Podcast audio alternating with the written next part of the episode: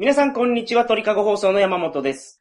皆さん、こんにちは。六流作家の桜剛です。よろしくお願いします。桜さん、VR の衝撃体験について言いたいことがあるそうなんですが、VR がすごいんですよ。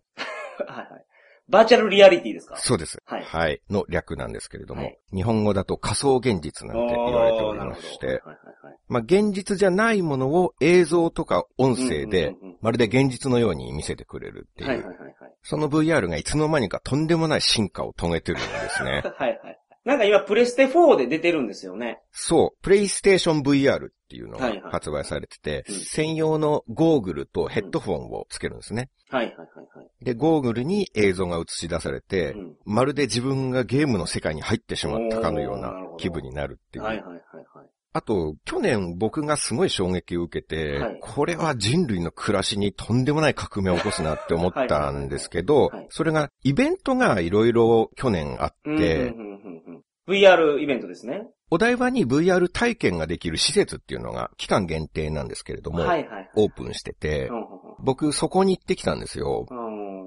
まあ、他にも話によると、はい。秋葉原あたりでは何でもアダルト VR 専門の エロソフトだらけの VR イベントなんかもやってたみたいなんですけれども、はいまあそういうのはけだものの行くイベントですので、まあまともな人間ならそんなのに参加はしませんよ。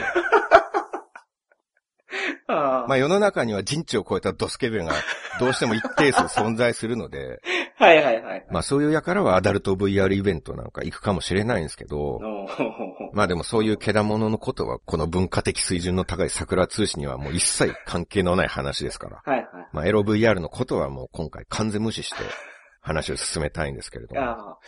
いや、あの、僕、VR のイベントで一回だけ行ったことあるんですよ。あ、山本さんもなんか行かれたんですか？そうです。で、それがアダルト VR なんですけど、僕が行ったやつは。アダルト VR イベントに行かれたんですか山本さんが？はい。いや、たまたまその、なんか、プレスのパスもらったんですよ。ああ、秋葉原まで行かれたんですね。行きました。はい。どういう VR があったんですか？あの、超絶エロいやつですけど。はい。すごいですよ、あれ。VR ってほんと360度、首振ったら首振ったところが見れるんですね。うん。だ上見たら上が見れるし、下見たら下が見れると。目の前に女の子がいると。そのセクシーな女の子がいると。水着とかそういうことですか？いや、もう全部脱いでます。全裸の、そう。まあそうです。そうですね。全裸の子がはい。目の前にいる、いて、どうするんですか、で、そう、なんかほんと機械もあるんですよ、なんか。機械？あの、疑似的にはい。映像の中の女の子と、その、なんていうんですか？対決。繊維の対決ができる機械があるんですよ。その、その VR を見ながら、はい。いたすことができるってことですか？そういうことで。はい。そうです、そうです、そうですそうです。ああ、そういう VR を体験するイベントだったんですね。まあまあ、そういうことです。けだもの 本当にあなたは人知を超えたド変態ですね。桜通信の文化的水準を下げるのやめてもらえませんかね？はい。もうこれ聞いてる女性のファンの皆さん、桜さんの女性ファンの皆さん、すいませんでした。本当好奇心の塊ですね、なんかね。はい。なんか、いつまでも子供の好奇心を忘れないっそうなんですよ。ていうね。うん。知らないものに対する好奇心が抑えられない。はいはいはい。子供の好奇心を忘れないまま体だけ大人になって、スケベ度はピークまで成長しきった人っていうね。うん。ご家族はどんな気持ちでその話を聞くんでしょうね。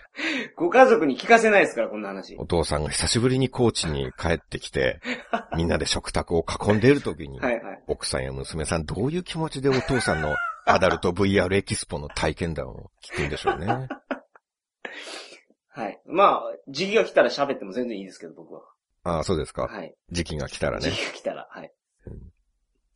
まあそういう変態的な話をしたいんじゃないんです、僕は。あ、そうなんですか？真面目な方の VR イベントについて語りたい。人類の暮らしに変革を起こすものですから。うんうんうん何でもかんでもエロと結びつけるのはやめてほしいですね。まああなたが絡むと全てエロになるんですから。はい、すいません。去年の9月にはい、お台場で VR ゾーンっていう、これはもう本当に真面目な方っていうか、エロなしの VR い体験施設があって、で友達と4人で行ってきたんですよう。。はい。僕を入れて男2人、女性2人でうん、行。ったんですけどね。ダブルデートですね。うーん、まあそのお台場に22でっていうのはなんかリア充的な感じはあるんですけれども、そ,、のはいまあこんなことは40年に一度ぐらいの出来事ですいや、から、生まれて初めてですか、じゃあ。まあ40年前に、なんかこうベビーカーで 隣の家の親子となるほ4人で出かけたみたいなね。お母さん2人、赤子2人みたいな。どああ、なるほど。それぶりですか？そうですね。男女22っていうのはそれ以来ですね。なるほど。まあ予約が必要な人気なところだったので、はいはいはいたまたま日程が合うのがちょっとそのメンバーだったはい。感じなんですけれども、うんうんうん屋内の施設ではい。8種類ぐらい VR のアトラクションがあるんですね。はいはいはい。例えば、ガンダムに乗ってはい。戦ってる気分を味わえるやつとか、あとスキーでものすごく高い山から滑降をしていく体験ができる VR とか、滑空ですね。あ、え？格好ですか？滑空、スキーですよ。はい。スキーは滑降でしょ？あ、格好なんですか？あ僕が間違えてたんですか？それ失礼しました。山の上から空飛んでいこうとしてますよね。滑空って。あ、そうか。ムササビとかのやることですからね、滑空って。そうか。あ、そっちじゃないですね。スキーは直滑降でしょ？あ、確かに。で、山本さんはスキーで山の上に行ったらそこから空飛んでいくっていうことですよね。山本さん的にはそうなんでしょうけえ、ど。スキージャンプは、じゃあ、格好から格好になるってことですかあれは？そういうことですよね。ああ、そういうことか。なるほど。失礼しました。うん、普通は滑降の方ですかあ、ら、そうですね。ね。はい。空飛んでいく人は少ないと思いますか はいはい。ら、はい。そうでした。あとは定番が VR ホラーっていうのがあって、おー、なるほど。これは殺人病院の中を徘徊させられるっていうアトラクションなんですけど。殺人病院ですか？まあそうですね。まあ、お化け屋敷みたいな感じですね。殺人病院っていう言葉はいいんですか？桜さん的に。殺人者が出るぼ病院ってことですよね、それ。あ、そうなんですけど、はい病院の方針として殺人が行われている気配が、ああ、ありましたねなるほど。あ、あ、じゃあ大丈夫なんや。はいそう。いう殺人病院なんですね。病院の方針なんで。うん。はんはんはんどれもゴーグルとヘッドフォンつけるじゃないですか。で、もう視界が全部仮想空間になるんですよ。右向けばちゃんと右の景色があって、左向けば左の景色が見えて、で、ヘッドホンからは、スキーの場合は雪が弾ける音とか。殺人病院だと宙吊りにされた患者を殺人ドクターが電動のこぎりで切り刻んでいく音とか、はいはい。サラウンドで聞こえるんですよ。あたかも殺人病院に自分がいるような気分になるっていう。だから殺人ドクターがはい電の子で患者を切っていくとかだから殺人病院で、まあ合ってるでしょ？まあ、殺人ドクターなんですもんね。はい。そうですね。病院側が殺人だから、はいはいはい。まさに殺人病院なんですよ。はいはい。それがもう鬼のように怖いんです。鬼なんですか？鬼じゃないですよね。鬼じゃないですけど、鬼以上に怖い。あ、鬼以上に怖い。まあ、鬼でも病人を切り刻んだりはちょっとしないと思うんですよね。はいはい。まあ、なんか女子供病人には鬼でも優しそうかなって思うんですけど。そうなんですか？その、チェーンソーと金棒で比べてみるとどっちが怖いです？チェーンソーですね。いや、金棒じゃないかな。そうですか？うん。チェーンソーを持った殺人ドクターと、はい。金棒を持った鬼がいて、はい。どっちかと飲みに行くって言ったらどっちと飲みに行きますか？難しいなぁどっちの方が話せばわかる感がありますか？あ、殺人ドクターって絶対人殺すから、そっちの方がやばいです。そうですよね。鬼はまだなんか泣いた赤鬼とか呼んでたら、なんかいい鬼もいるじゃないですか。なんか、分かり合える感がちょっとあるでしょえそうですね。鬼の。方が。はいはい。話通じる気がするじゃないですか。うんうんうん。まあそうですね。宙吊りの患者を電の子で切ってる殺人ドクター、分かり合える感ありますか？飲みに。に行って仲良くなれますかね？それは、うん、確かに。鬼より怖いと。今ちょっと現実味を持って理解しました。鬼の方がまだ飲みに行ける感じするじゃないですか。はいはいはいお酒飲んでる時襲わなそうですもん、鬼は。ですよね。お酒切れない限り大丈夫やと思います。うん。まあ、お医者さんは仕事あるからお酒とかちょっと飲みませんっていう感じになるかもしれないですしね。ああ、急な、休館です、みたいな。はい。あるかもしれないですよ。先生が担当している田中さんの容体が、容体が悪くなってきました。そう、今日待機なんでっていう感じの場合はもう飲みに行くとかそういう手段は通用しないですよ。はい。もうその休館ですって電話かかってきた場合に、はいそのドクターは何をするんだろうっていう疑問もちょっとありますけどね。はい。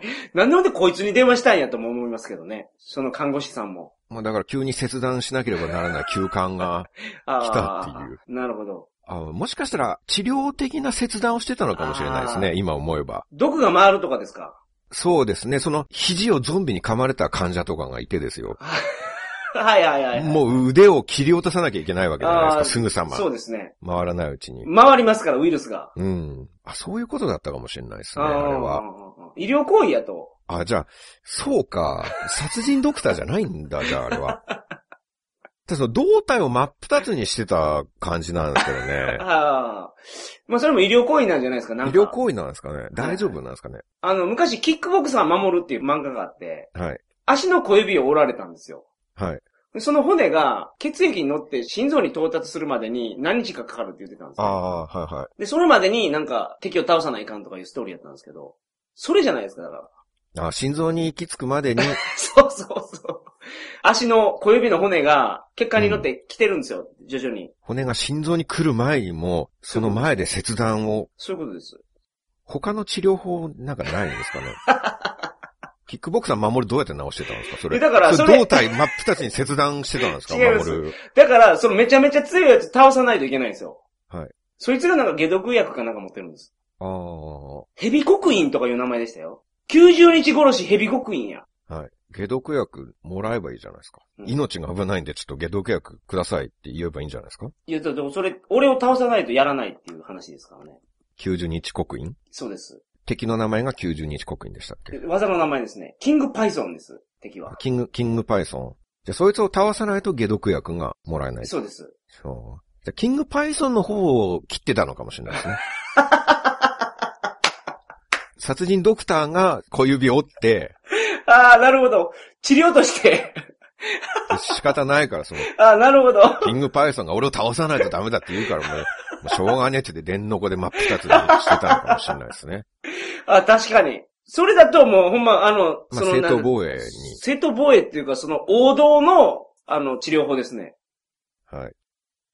でね、その、従来のテレビゲームだと、はい。まあ、サイレントヒルとかバイオハザードとかあるんですけど、はい、はい、はい。そういうゲームって、テレビ画面で殺人ドクターが人間を切断してても、うん。そのテレビのモニターの外はもう自分の部屋なんですよね。うん、うん、うん。もう残酷で嫌だって思ったら視線を外せばいいんですよ。はい、はい、はい。まあ僕の部屋なら右を向けば、なるほど、なるほど。買いだめしたティッシュとか、その上にエルモズのぬいぐるみが乗ってるっていう、平和な現実の景色があって、はい、はい、はい。安心するわけですよ。はい。それが VR だともう視界が全部殺人病院なんですよね。うん、なるほど。もう殺人ドクターの殺人もう見てられんって顔を背けるじゃないですか。で、右向くとそこには殺人看護婦がいて、はい。今度は巨大バサミで入院患者の生首をジョキジョキ裁断してるわけですよ。あ逃げ場がないんです、もあ、はい、はい、はい。う。その看護婦も、看護婦のくせに何やってんだと思いますけどね。いや、だからそれも治療でしょうね。なんか治療があるんですか？生首切ったらな、もう何の治療にもならないと思いますけどね。うん。もう言い逃れできないと思います。いや、それはまあ我々はちょっと医療の勉強とかをちゃんとしてないから、わからないですよ、それは。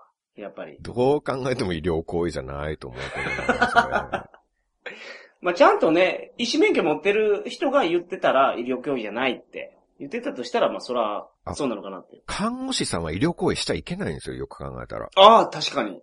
それなのに生首ジョキジョキ切ってるんですよ。だから、あの、血圧測ってると同じようなニュアンスなんじゃないですか。ああ、なんか血中濃度、血中酸素濃度を測るみたいな。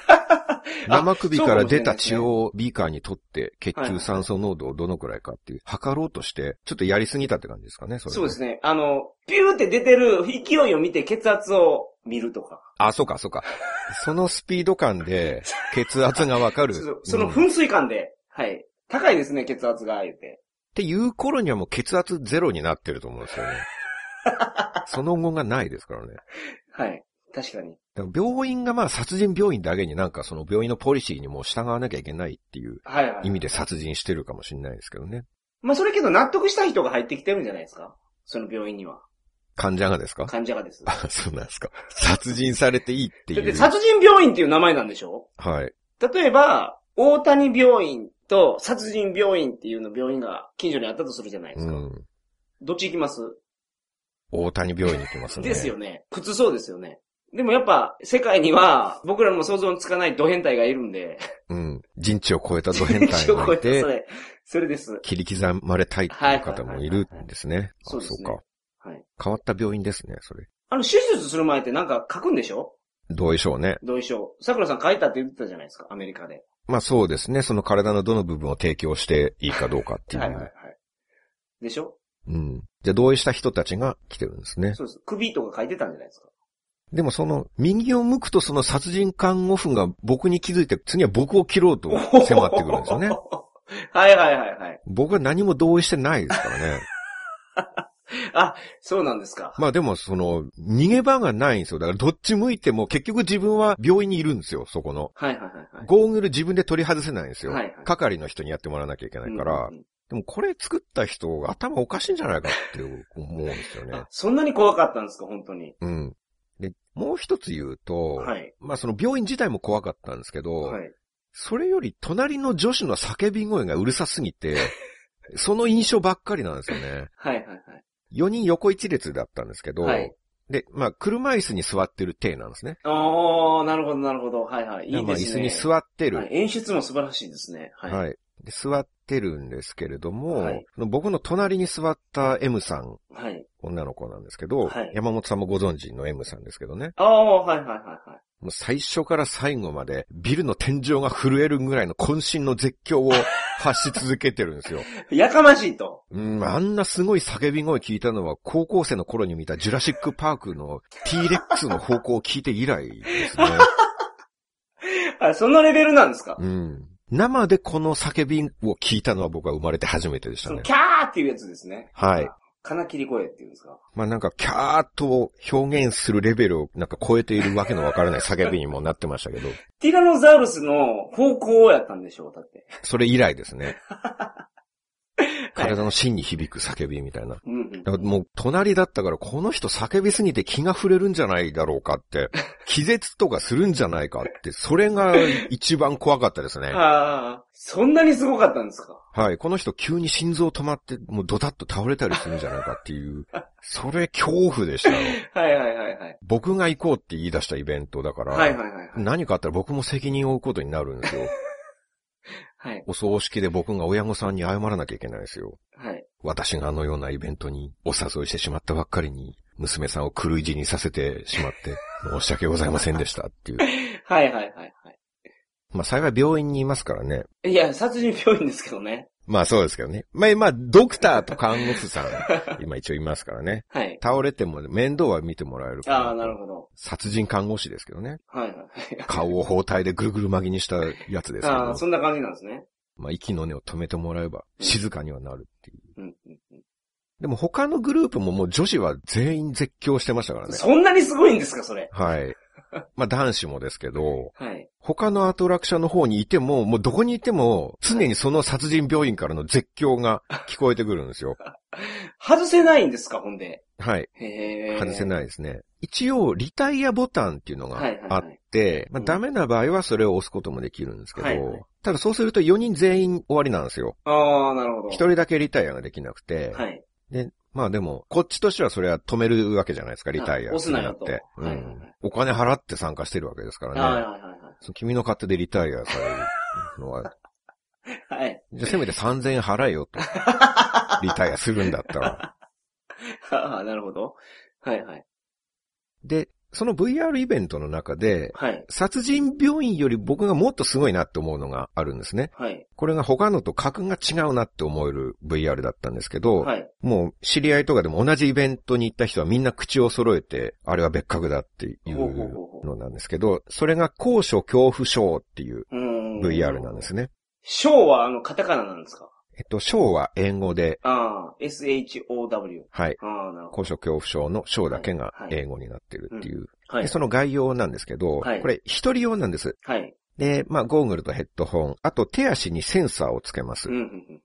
で、仮想空間の中でビルの屋上に行くんですね。はい。もちろん映像の中で行くんですけれども、地上200メートルという設定の屋上なんです、ビルの。おー、200メートルはすごいですね。あ、そうですか。200メートルでしょ、だって。なんか僕も一定以上の高さだと何百メートルでも違いがよくわからないんですけどね。ウルトラマンが40メートルなんですよ。はあはあ。ゴジラが80メートルかな？それで言うと200メートルって超すごくないですか？うーん、まあその、僕だったら、例えば20メートルのところに立たされるのと、はいはい200メートルに立たされるのと、怖さ、まああんま変わらない気がするすよ全ね。然違うと思いますよ。まあ、それはだから普段からはい滑空をよくされている山本さんですから、その標高何メートルの時に、はい。その滑空の景色とか怖さが違うっていうのは、まあはいはいご存知でしょうけれども、僕はあんま滑空するタイプじゃないんで、あ、そうですか。うんただ怖いっていうだけですね。なるほど。わかりました。さすがその何メートルっていう細かい違いまでね、滑空慣れしてる方は違いますよね。滑空慣れしてないですけど。はい。で、その屋上のヘリからはい。木の板が1枚水平に突き出てるんですね。その木の板が幅30センチぐらい。んはい。飛び込み台みたいなやつが。あ、そうそうそうそう。はいはい。そんな感じ。ビヨーンと出てる。はい。はい。まあ長さも2メートルぐらいですかね。はいで、板のこっち側の端っこがビルにくっついてて、まあ先端は空中に飛び出て、はい。で、先端に猫がうずくまってるんです。おー、なるほど、なるほど。はいはいはいはいはいはい。で、僕らは、その猫が危ないとこにいるから、はいその板の上を歩いていって、はい。先端にいる猫を拾ってこなきゃいけないんですね。ほんほんほんほん。まあそういう感じなんですけど、もちろん VR を外した本当の現実はどうなってるかというと、はい。ただ部屋の床に木の板が1枚置いてあるだけはい。なんですね。。で、猫のぬいぐるみが先端に置いてある。板以外の床は、体操の授業で使うような分厚いマットが敷かれてるんです。全体的に。はいはいはいはいだから、ゴーグルつけるとすんごい高いところに板が浮いてるように見えるんですけど、実際はもうはいはいはい足踏み外してもマットに着地するっていうか、マット上に足を一歩踏み出すだけで、はい。ただ床の上に置いてある板の上を歩いてぬいぐるみを取るだけっていう。まあ余裕ですよね。まあ普通やったら。普通やったらね。はいはいはいところがですねはい。、うん。そのただの床の上の板をうん。歩けなくなるんですよ。あの、そう、VR ゴーグルをつけたら。うん。へえ、はいはいはい一人用なんですけど、二人同時にできるんですね。はい。はい。木の板が少し離れて2列、はい。隣り合わせであって、はい。で、二人が大体同じタイミングでスタートするんです。で、4人グループなんで、二人はまず前の方で見学してもらって、はい。最初は僕と先ほどの殺人病院で気が狂った M さんが やることになったんですねあ、。もう、かわいそうに気が狂ってしまったんですね。そう、はい。アトラクションで。おかしくなられたおかしくなられて。感じはい。なんですけれども。はい。で、僕は下調べしてたんですね。はい。まあ僕がもともと行きたくて行ったところなんで、体験ブログとかも見てたんですよ。はい。でこのアトラクションはもうみんな足がすくんだとか怖かったとか、うん、なるほど。ひどいのはもう歩けなくてリタイアしたっていう、へえ、はいはい。そういう記事がいろいろあって、はい。で、ああ、なんかみんなそんな子供騙しの偽りの現実に騙されて、本気で怖がるアホがいっぱいいるんだなと。はい。まあ俺は絶対怖がらないからなって、はい。はい。心の準備してたんですね。まあ自信はあったんです。はい。僕もう元々すんごい疑い深い性格じゃないですか。はいはいはいはい。騙されにくいと思うんですね。うんうん。嘘に敏感っていうか、はい。まあ、職業柄物事の裏というか、本当の姿っていうのは常に探ろうとするタイプなんで、はいはい。何でも疑ってかかるタイプですもんね。ですね。はい。だから詐欺とか催眠術とかにかからない自信あるんですよ。ほんまですか？そんな気がしません？僕見てて。詐欺にはかからないと思いますけど、はい。催眠術とかどうなんですかね？でも詐欺と、まあ似た感じだと思いますけどね。催眠術ですか？そうなのかな？山本さんはかかると思いますよ。かかります、僕。僕のファミコンの嘘の話をもう、めっきり信じ込んでましたもんね。はいはいはいはい。自分でその嘘に合った情報を集めてきて、自分で自分を補正してたぐらいですからね。はいはいはいはい。だからかかるんじゃないですか？あ催眠術ね、ちょっとやってみたいっていうか、やられてみたいですけどね。うん。かかるかどうかね。はいはいはい僕、あと、ゲーム歴30年ぐらいで、はい。はい。ゲームの映像とか CG 的なものをもう見慣れきってるんですよね。うーん、なるほど。もう喫水のファミッコですよ。ファミコって言うんですか？はい。初めて聞きましたけど。ファミッコって呼ばれてた気もしますね。小学校の頃とか。小学校の時は、クラスメイトとかからバカにされる感じで、ファミッコとかファミオとか言われてましたね。はいはいはいはい。僕の前とか言うより、陰口って言われてました。悲しいな。僕が聞いてないと思って僕のことをあのファミオがよとか言ってるのを、悲しいな。僕が耳にしちゃったとかそういうのはありましたはいはいね。まあそんな僕ですから、はいコンピューターの映像を現実だと思って、うん。うわ、怖いなんて怖がることはもうありえないんですよ。はいはいはい。で、自信あったんだけど、さらに念には念をっていう意味で、僕スタート地点に立ってゴーグルをつける前に、部屋の景色を頭に叩き込んだんです。おー、なるほど。現実の部屋の景色をですね。う。そう。はい。ゴーグルをつける前に、はいはい。もうこのただ床に、マットの上に板が置かれてるだけっていうこのシンプルな、はい。どんなこけ方をしたところで、そのふわふわのマットの上に倒れるだけですよ。はい。かすり傷一つ負わないはいはい。これから目の前にどんな映像が出ようと、うんうん。その正体はもうふわふわのマットに置かれただけの板だ。はいはい。こんなものを怖がるのはバカだと。はいはいはい。だから、桜強しともあろうものが情けない姿を見せられないわけじゃないですか。あー、なるほど。桜さんはそういうキャラクター設定をしてるから、そうですね。かっこよくありたいということですね。僕は常にみんなの憧れの存在でいなきゃいけないですから、あー、いいですね。友人の夢を壊すわけにはいかないんはい。ですよ。はい。はい。僕がどういう生き様の男かっていうのは、みんな僕の本読んで知ってくれてますからね。全く問題ないと思いますけど、それやったとしたら。いやいや、バックパッカー界のデビッド・ベッカムという呼び名を欲しいままにし、体一つで世界を渡り歩きね、はいはい。イスラエル兵に銃を突きつけられても、毅然とした態度を崩さなかった男ですから。はい。詳しくは、幻冬者文庫、アフリカなんて二度と思い出したくないわ、アホをお読みください。はよろしくお願いします。まあ、とにかくそんな喫水の怪談時が子供騙しの VR に動揺するわけにはいかないですよ。なるほど。で、係の人に手伝ってもらって、はいゴーグルとヘッドホンとはい。手足にセンサーをつけて、はいはい。まあ、このセンサーっていうのが自分の手とか足がどこにあるかわかるようになるうんん、ですうんね。、うん。これがあると。なるほど。で、仮想の世界に入ると、まず目の前にエレベーターが現れるんです。はいはいはいはい。で、ドアが開いてるんで、はい一歩進むと、エレベータードア閉まって、で、回数表示が10回、20回ってだんだん上がっていくんですよ。おー、なるほどなるほど。ちゃんとそういう演出をしっかりするんですね。そうですね。い。はい。なんかもう心理的にも、いかにも上昇してますよっていうのを見せてくれるんですけどはい、まあ騙されねえぞと。うんうんうんうん。もう頭の中にはさっきの床のマットに板が置かれてるだけっていう。景色を思い描くんですよ。はいはいはいはい。で僕ちょっと最初、エレベーターに乗り込むのが遅れたんですねうん。うんエレベーターに乗り込まなきゃいけないっていうのは分かってなくて、うん。はい。しばらく立ち止まってたんですよ。はい。その間に隣の M さんはもうスイスイ行っちゃって先に屋上に着いたみたいなんですね。はあはあはあはあえそれすごいですね。エレベーターに乗るために一歩踏み出さないと、エレベーターも動かないんですか？あ、そうそう。はい。エレベーターの扉が開いている感じで、その前に自分がいるから、はい。一歩動いて中に入らないと、扉が閉じてるようできてますね。なるほどなるほど。はいはいはい。まあ、仮想現実ですからね、あくまで。現実、現実体験をさせようとしてくるわけですから、はい。細かいんですよ。はい。で、僕まだエレベーターの中で上昇中でじーっとしてるんですけど、はい。先に屋上に着いた隣から、の M さん。はい、また絶叫が聞こえてくるんですよ。はいはいはい。ギャー怖いって。はい。まあおそらく彼女は今地上200メートルの映像を見て震え上がっているわけですよ。はいはいはい。で、キャーキャー叫んでるのを前で見てる他の二人が笑ってるんですね。はい。頑張れとか応援しながら。はいはいはい。まあ、その見てる方からしたら本当バカみたいな光景ですよ。はいはいはい。普通に柔らかい床を歩くのを怖がってるわけですから。なるほど。で、僕もまあ隣は見えないんですけど、はい。その叫び声を聞きながら、ああ、この子は本当に頭の残念な子なんだなと。はい。まあ殺人病院でもそうでしたけど、はい。嘘と現実の区別がつかない 頭の弱い子なんだなと。はいはいはいはい。だから男にもすぐ騙されるんだなと。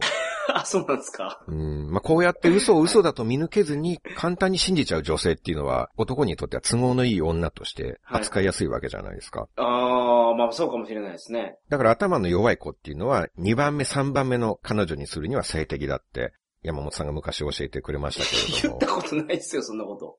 僕はそうは思いませんって反論しましたけどね。そんなことないですよ、山本さんって。2番目の彼女とかそういうのを考えるのはもう最低のやつだと。はい、それはそうです。反論、反論しましたけどまあ意見は平行線になりましたけどね、そこでは。そんな話はしたことないじゃないですか？そうでしたっけ、はいはい。まあまあ。で、まあ M さんは怖がっていますけれども、うんまあそれを尻目に、よし、じゃあ俺はもうスタスタ歩いて、うんもうすぐ猫を拾って、はい。格の違いを見せつけてやろうと。。その病院では、殺人病院では桜さんは絶叫しなかったんですもんね、だって。いや、しなかったですよ、そんなのはい。まあ映像ですから。はいはい。ホラー映画見て叫んだりはまああんましないじゃないですか。うん、しないですね。まあこれから屋上に着くけれども、はい。まあ世界を旅した人間の強胆さっていうものを思い知らせてやろうと はい。思ったわけですよ。はい。はい。で、やっとエレベーターが最上階に着いて止まりました。はい。で、ドアが開くと、もうそこから外の景色が見えるわけですよ。はい。もう目の前が屋上のヘリでもうすぐエレベーターの出口っていうかもう足元から板がもう空中に向かって伸びてるんですね。はい。はい。はい。はい。するとなんと、うん。膝が震えて動けないんです。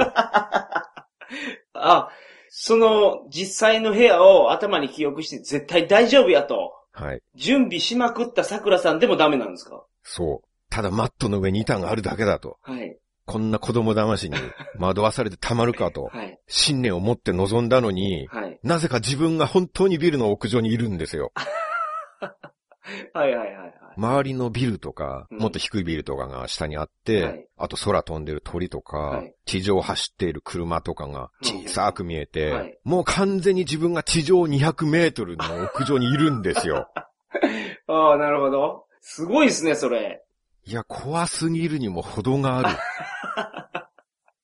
足がすくんで本当に膝ガクガクになるんですよ。はいはいはいはい。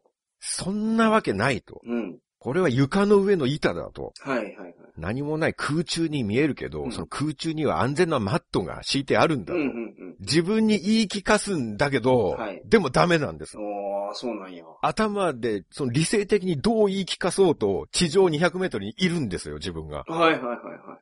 いや、無理無理。渡れるわけないじゃん、こんなの。はい。落ちたら死ぬって。って思うんですよ。はい。200メートル真っ逆さまですよ。はい。山本さんだったらまあ理想の滑空ができるかもしれないですけど、滑空得意でしょうからね。はいはい。僕は滑空はしませんので。はい。それ面白そうですね、すっごい。助けれたんですか、桜さんは猫を。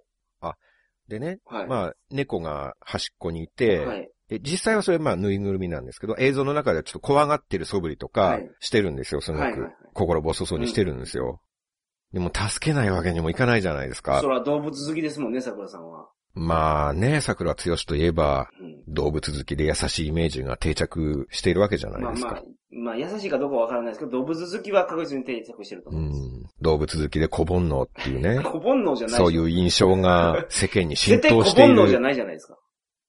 なんですか？小煩悩じゃないですか。子供めっちゃ嫌いじゃないですか。え？大好きですよ、子供。え初めて聞きましたけど、それ。小煩悩が服着て歩いてるようなもんですよ、いやいや、文句ばっかり言ってるじゃないですか、子供については。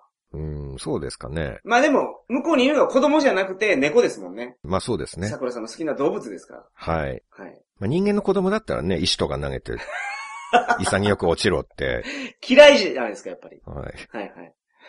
まあまあ、その、ねえ、人格者桜剛のイメージがその危ないとこにいる猫を放り出して逃げ帰ったなんてなったら地に落ちるわけですよ、イメージが。うん、確かに。結婚したい六流作家ランキングから外れるっていうことになりかねないですから、すみません、それ結婚したい五流作家も四流作家もあるんですか？あると思いますよ。あるんですね。はい。あるんですね。全然深く考えてなかったですけど。はいはい。まあお金ももったいないんですよ、リタイアしたらね。ああ、まあ、そうですね。はい。もう意を決しはて、い。一歩踏み出して板に乗りました。はい。そうすると、地上200メートルだから風もブワーッと吹いてくるんですよ。ああ、なるほど。で、さらに乗った板がガタガタに揺れるんです。はい。ああ、そういうことなんや。マットの上にあるから。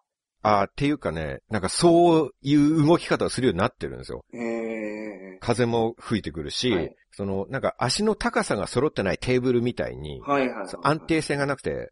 ガタガタするように、はいはいはいわざと、ななるんですよなるほで一歩踏み出すごとに体重がかかってる方にガタっていくんですど。よ。はいはいはい。もう落ちそうになって震え上がるんですよ、そこで。ああ、なるほど。はいはいはい。まあそういうので隣の M さんはもう叫んでたわけですよね。うんうんうんうん。頭のどっかでは分かってるんですけど、自分が見てるのはただのはい CG で、はい。後からなんかその映像だけ、その動画サイトとかで映像を見れたりするんですね。うんうんうん。その映像を見るともうチャッチー CG なんですよ。はい。ポリゴンの。ちょっと昔のゲームのポリゴンみたいな。ええそのレベルなんですか？そのレベルなんですよ。はいはいはい。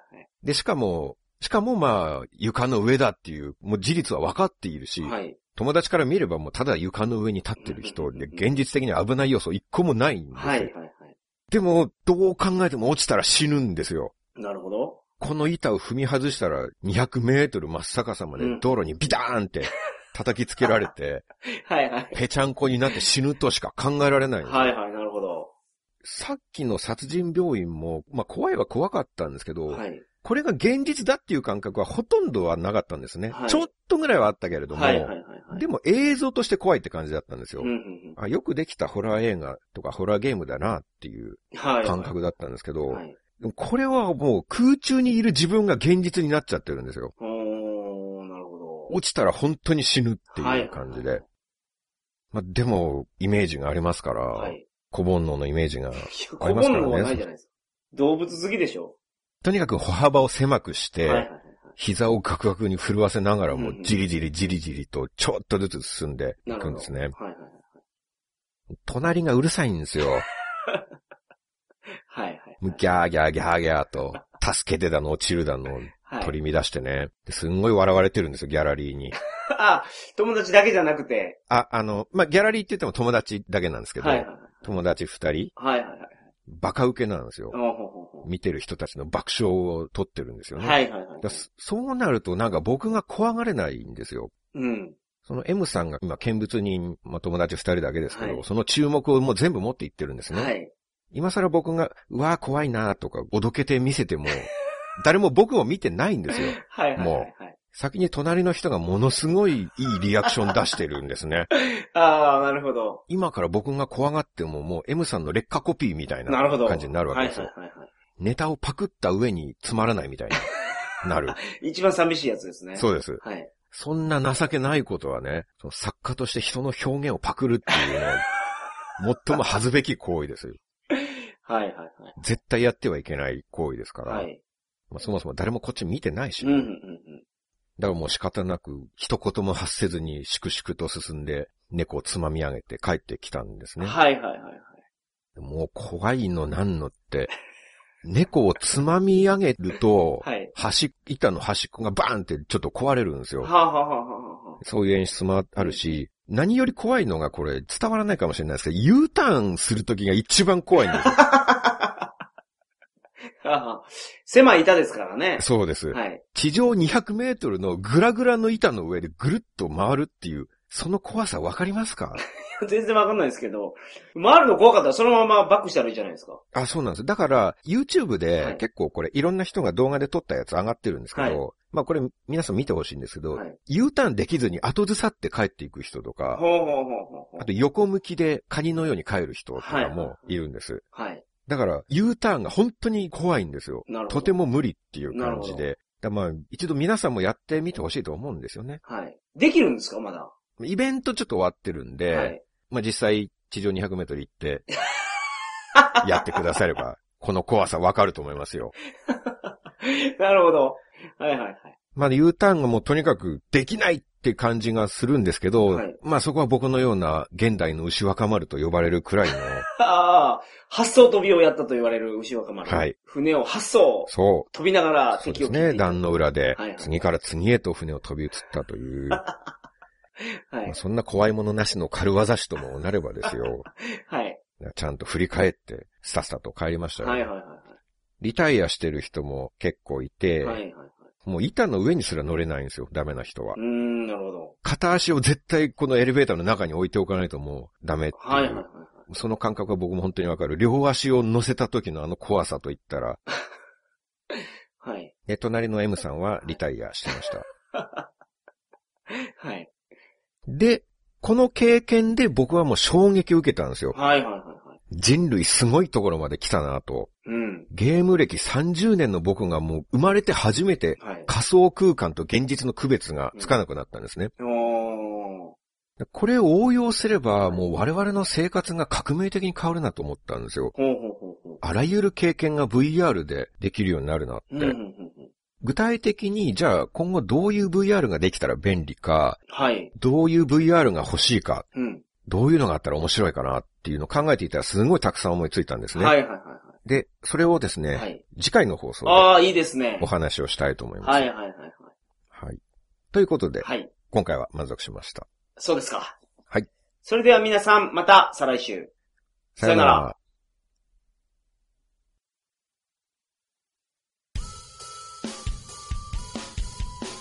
回も桜通信を聞いていただき、ありがとうございました。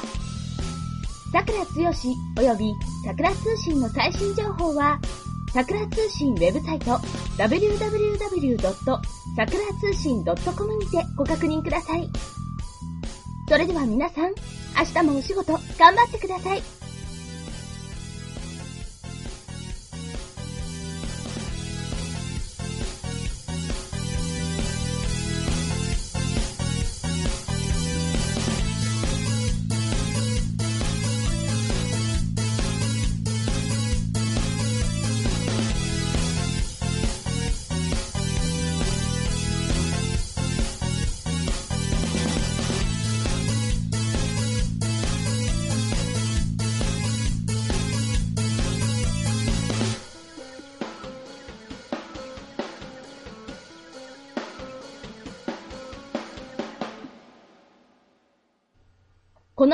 は、バックパッカーの怪しい裏話、鳥かご放送の提供でお送りいたしました。